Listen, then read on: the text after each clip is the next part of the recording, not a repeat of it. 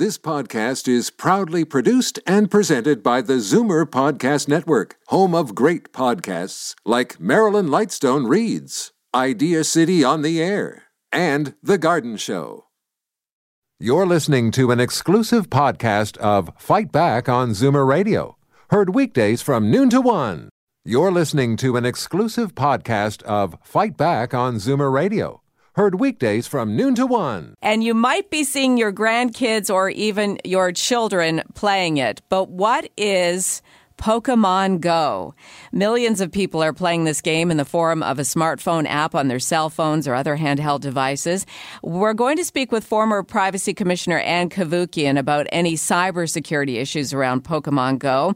But let's first get an informative and fun look at this craze, which is sweeping the nation and the world. Fight Back's own technical producer and our resident Pokemon Go correspondent, Justin Eacock, joins me now.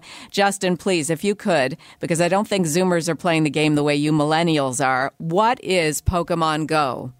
Pokemon Go is a free game and it's a scavenger hunt uh, you when you open up the game for the first time, you're going to find yourself on the screen of the phone standing in a map, and the map is from Google Maps. It's the real world all around you, and in the game, you're encouraged to walk around, and as you walk around, Pokemon are going to pop up on that map around you, and uh, and they're little creatures from this Nintendo video game and from the cartoons that surround it, and uh, the goal of the game is to just capture as many as you can, and uh, you got to get them all, and as you collect Pokemon, you can level them up and uh, eventually take over the Pokemon gyms, which are seen on this map. They look like tall, large structures. Uh, but most of the game is, uh, as someone called it, it's a fairy hunt. It's a global fairy hunt. There's these invisible creatures that you can only see through your phone, and as you find them, they'll show up on the screen, and uh, and and you throw Pokeballs at them and capture them into that, and, and then they join your team, and and you have them. Uh, you know, you can name them and it's good time. It's just it's it's it's a fun little summer craze to go out into the park and everyone's got their phones out. They're all playing this game, and you have to work together to take out these gyms, and you can uh, share stories. And you, and if one Pokemon shows up in a park and it's a rare one, it shows up for everybody. That's so, what I wanted to ask you. Yeah. Does does my app show the same little characters yeah. as your app does down the street. Yeah. If, so if I see uh, a Pikachu show up on my screen, um, I won't be stealing that Pikachu from other players. That spawn point is available for all players. So if they all go to that same corner, they'll all get a Pikachu showing up on their screen as well.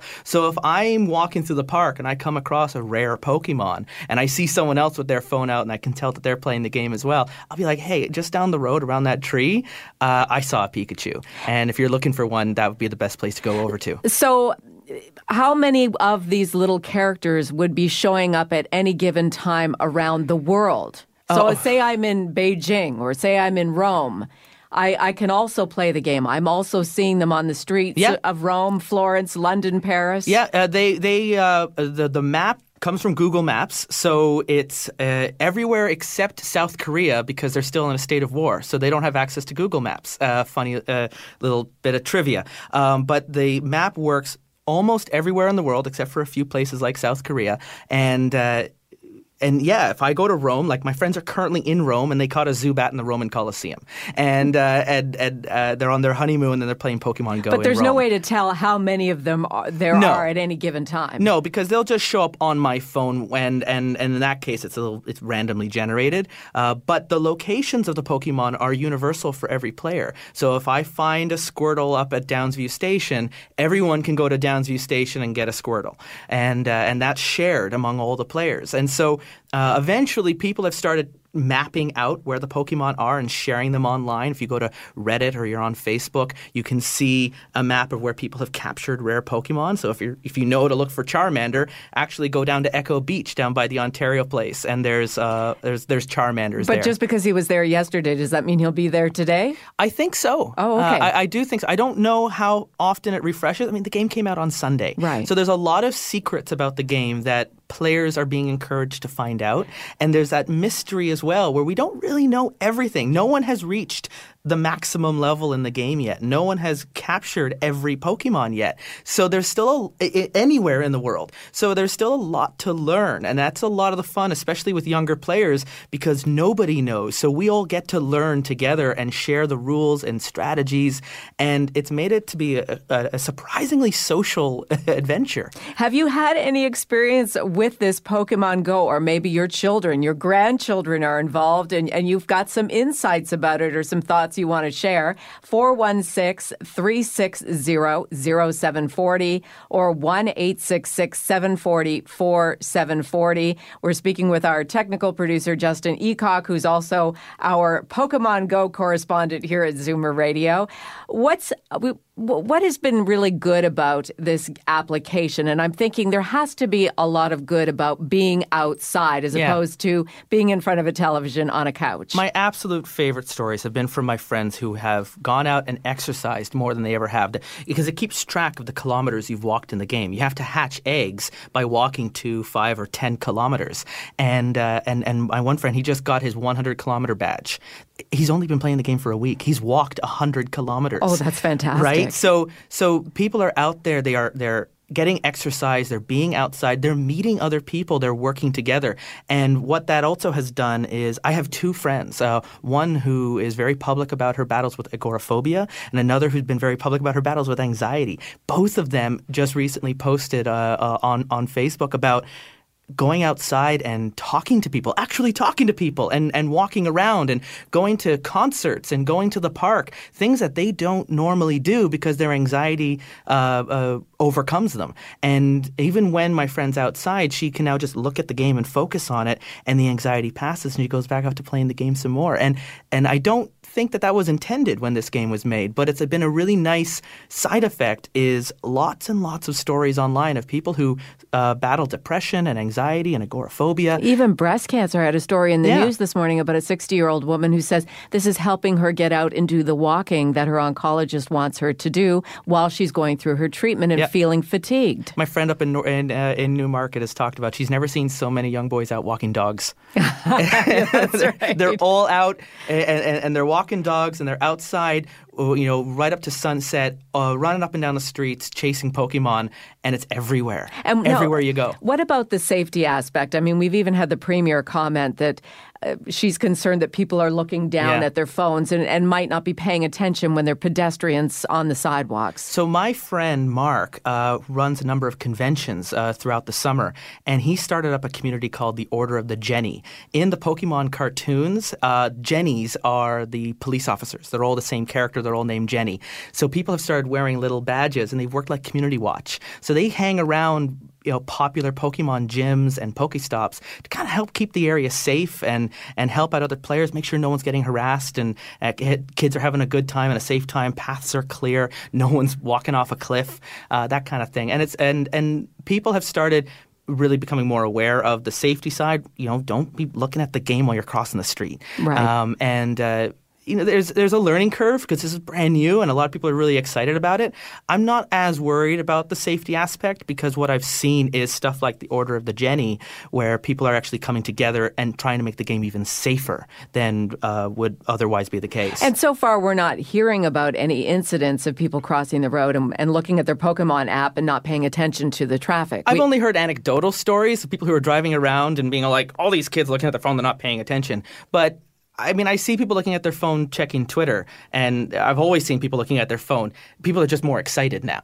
Right. And now you look at the phone going, are they checking Twitter or are they playing Pokemon? right. And then you see them look up and they're jumping around. And, oh, they're playing Pokemon. Now, is this a craze or is it here to stay, in your opinion?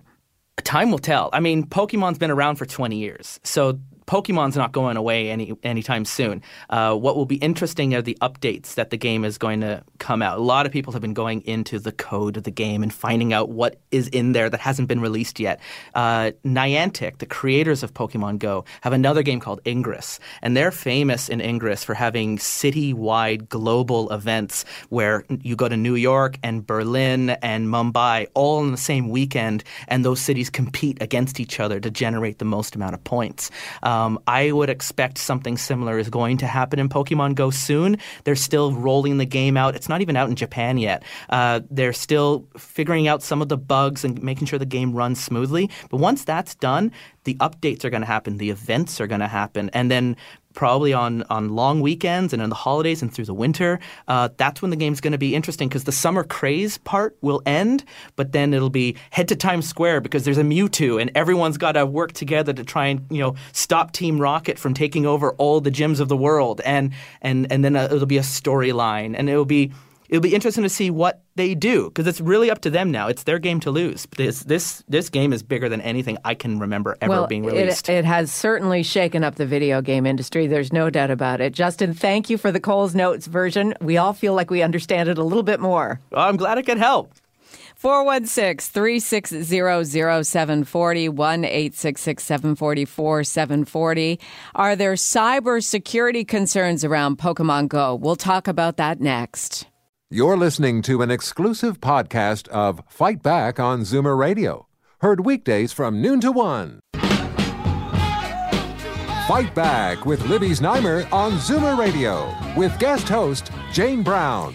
416 360 0740 1 866 744 740 for the first time. Fight Back is talking about the latest video game craze, Pokemon Go. And who better to talk about concerns around cybersecurity with the craze than former Ontario Privacy Commissioner Ann Cavoukian? Dr. Cavoukian, uh, do you get this whole thing? It is amazing. It is just um, its popularity can't be disputed. I mean, it has just spread wildly. But what people aren't thinking about are the potential privacy, security, and actually physical safety concerns associated with this, especially for kids. Um, I know that sounds strange, but th- th- distracted players have gotten into accidents. They've broken bones. Two even walked off a cliff, believe it or not. I mean, it's just, it's astounding. And and one other thing I'd love to just bring to the attention of of your um, audience, there's this thing called lures. Uh, you can lure people to a particular site, people who are playing Pokemon Go, and as you might imagine, the um, less than desirable elements of society might use this to attract people to a particular place and then rob them, which is exactly what happened in Missouri two weeks ago. And worse, you can imagine uh, young young girls, young women uh, being attracted to a particular site and uh, certain activities taking place that obviously um, are not desirable. So you just have to exercise so much caution. Now, how would this be happening? Is it not the game? Is it not the programmers that are setting up these luring sites to get people to go play Pokemon in particular locations? No, apparently the lures themselves can be can can be um, affected by people who are just playing the game. So you and I, we're we're playing the game. We can go and we can put in a lure to attract people to a particular site. Don't ask me why you'd want to go to that site or how it works, but I just know that individuals can place these lures. And you can imagine the problems associated with that, unsuspecting, distracted players going to a particular site that they're lured to, and, uh, you know, acts of robbery or violence or other activities taking place against them. So, what's your recommendation then in, in, in, for our Zoomer parents with children, with young adults who are playing this game? Should, when you see a lure, does that mean you need to go check with somebody or you need to get to somebody to go with you? You know what I would do is I would, if I had young children, I would tell them to avoid the lures. Okay. You don't need to go to a lure. Um, th- that's uh, done by individuals who are playing the game. There are other, you know, you play the game in another way, in, the, in that normal way. The other thing is make sure you use the official Pokemon Go site, the app. Um, that just came into place in Canada. I think it was this week or last week. Right. In the past, so they, there have been these these, and it, probably exists now still. There are fake uh, Pokemon Go apps, and they're malicious. They're they're really really bad news. Um, if you happen to click on a fake uh, app, uh, what happens is it deliberately locks the screen right after you started the app, and it forces you as the user to restart the device. And then after you do that, after you reboot, it runs in the background, unbeknownst to you, hidden from you, and it, at times they, they click on to porn ads online, and you're the unsuspecting person here. So what I was reading about this is that the bad guys are really aware of Pokemon Go's popularity and they're going to great lengths to infect Pokemon hungry victims with malicious fake apps. So be buyer beware. Right. User no. Beware. And it is good to know um, as a consumer what you're buying, what's legit, what's not legit. Bonnie in Toronto, I understand you love Pokemon Go. well, um, I'm actually a big fan of Miss Cavoukian. Oh, I. I just listening to her, I, I'm recalling how I'm so impressed by the work that she does in getting the word out there about Oh. these kinds of risks. You're so kind. Um, and uh, you know, I've read a lot of her her uh, her work, and um, feel that it's very very important to listen to the things she's saying, which is are a revelation to me. um, the good side that I see is that there are whole families out there playing in our neighborhood, Oh, um, which I think is great. Um, the adults with the kids, and people on their phones, and they're not isolating themselves with their phones. They're talking while they're using their phones, which is uh, a new a new way that I've seen people um, engaging with their cell phones and with others. So it's really fun. People running around talking and laughing and using the parks because, from what I understand, parks in Toronto are are un- underused. So now we have lots of people going out and using these green spaces and enjoying themselves, and it's just wonderful to see. And Bonnie, you're playing it yourself. No, I'm not. Oh, you just you I love have the a really old cell phone. Okay, but I'll you update. you love the concept. Yeah, I just like what it's what it's done for our neighbors. Bonnie, that sounds wonderful, and I hadn't I hadn't thought of that aspect of it. That it brings families together, and they're actually physically going outside into a park instead of just Yeah. glued to the screen. So that's an excellent point. And doing it as a family, uh, some of the risks that I've pointed out are, you know, much much less because you're not you don't have children just doing it by themselves and you don't have distracted individuals falling off of you know things. So uh, i take your point and that makes a lot of sense. I just want people to beware sort of behind of what can happen behind the scenes just to have this in the back of their minds. I think it's just really important. Now, yeah, just and unless you know quite a bit about the operations of these these kinds of things like lures, you're you're unaware, and your kid may actually. Uh, that was very interesting about how it shuts your phone off, and then you Yeah. start up it, it again, and it's still running in the background. right. It's incredible. Thanks for your call. Bonnie. Oh, if I could mention one other point that people should be aware of. Sometimes the sites selected that people are supposed to go to, um, there, people have been complaining about gamer insensitivity. Um, for example, in in um, Poland, for example, the, the Auschwitz concentration camp yes. is one of the sites, and people are just horrified at, at all these people descending upon the site without any sensitivity to what has taken place there.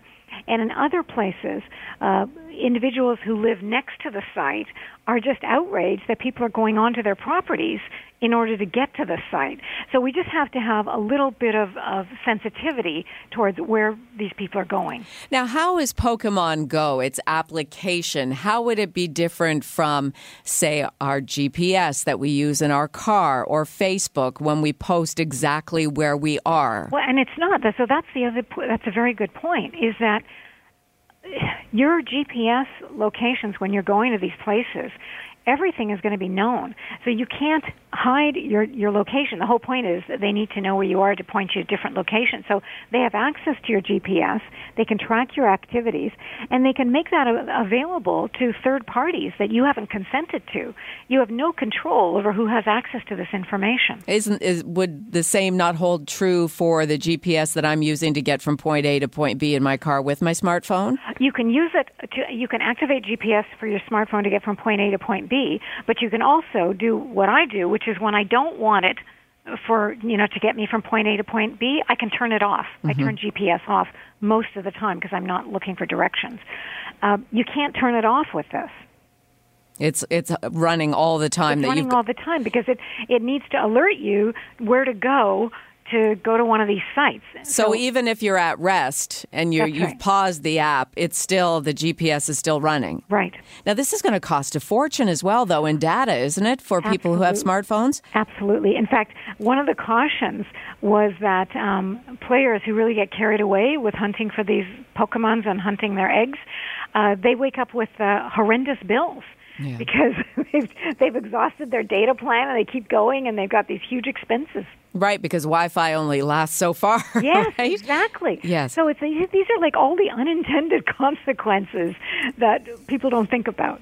You're listening to Fight Back on Zoomer Radio. I'm Jane Brown for Libby Znaimer. We're speaking with Dr. Ann Cavoukian, Ontario's former privacy commissioner, and uh, her expertise and how it relates to this new Pokemon Go application. I mentioned Facebook in passing there, but what are your thoughts about that? Many Zoomers use Facebook, and there is that part of Facebook in your status update where you can say exactly where you are. Is that is that a concern to be to be posting where you are? You know, it's a personal decision. I just want people to make an informed decision. People love Facebook, and I totally get that. They can share information they want, etc., and find out who's doing what. But the thing is, do it consciously. Make go, go into because you can restrict Facebook and who has access to your information. You can really restrict it to a few people or to family or friends or different applications. So go in and set your privacy settings. People don't realize that Facebook actually has very good privacy settings, mm-hmm. but you have to actually go in and activate them. Yes, I mean, in my instance, it's just my friends who see my activities. So if I say that I'm somewhere, I'm here at the Zoomerplex in Liberty Village. The only the only people in the world who would know that who are on Facebook are my actual Facebook friends. Right. Right. Right. So there are abilities to restrict access and restrict your whereabouts. Um, Facebook has actually gone to great lengths to try to build that in. Dr. Cavoukian, uh, we just have a little bit of time here left, and uh, we have all, you know, Bonnie made the point that we've all admired your work and watched uh. And and listened to you and heard your and heeded your advice. What are you up to these days? Tell tell the audience what's going on in your life. Well, I love it. I, I'm at Ryerson University now. I have a new position. I'm the executive director of a new institute called the Privacy and Big Data Institute. And the reason I love it, it's all about privacy and big data. My whole privacy by design framework, which I developed some time ago, it's all about how you can have privacy and functionality. So you can have privacy and Facebook. You can have privacy and public safety.